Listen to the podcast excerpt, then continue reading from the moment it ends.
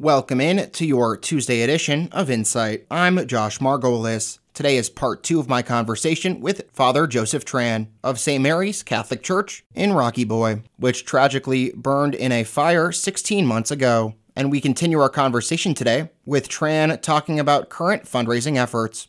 We raised about, include all the uh, donations and stuff like that, it's about 200,000 or so, a little more than that, but not much.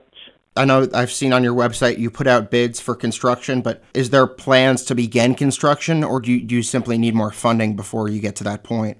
Uh, right now, we're still uh, trying to work with uh, one of the general contractor to uh, narrow down the price that uh, you know, that will fit our budget because you know, just like I said, you know, we just don't have enough to to rebuild everything completely at one time. So we might uh, just build the church and the classroom and uh, forget about the hall, or we can find different ways to to you know to work with them to try to narrow down the price to fit the budget for now. So, with the money you've raised right now, is there plans? Are you hoping to start construction? Possibly, the website says rebuilding to begin in spring 21. So, is, are you guys hoping to start some sort of construction soon? That's why we uh, we're trying to uh, work with them as uh, you know as fast as possible so that we can uh, begin the construction but uh, they still haven't figured out the the price for us yet. So we're still waiting for, for them. And how's the the raffle been going? Um, I know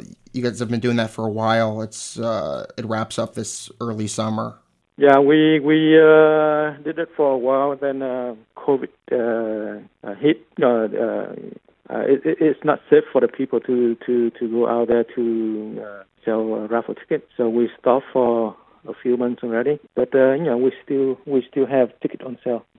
So how, how can people purchase raffle tickets um, or donate in other ways? They can uh, donate you know, by sending uh, donations to the parish uh, mailing address, or there's a, a GoFundMe account that we have, and uh, also um, on our website, uh, on the church website, we also have the donation button that they can be able to uh, contribute from there, or they can contribute through uh, the fundraising uh, the fundraising that uh, Misty Danny created last month or so.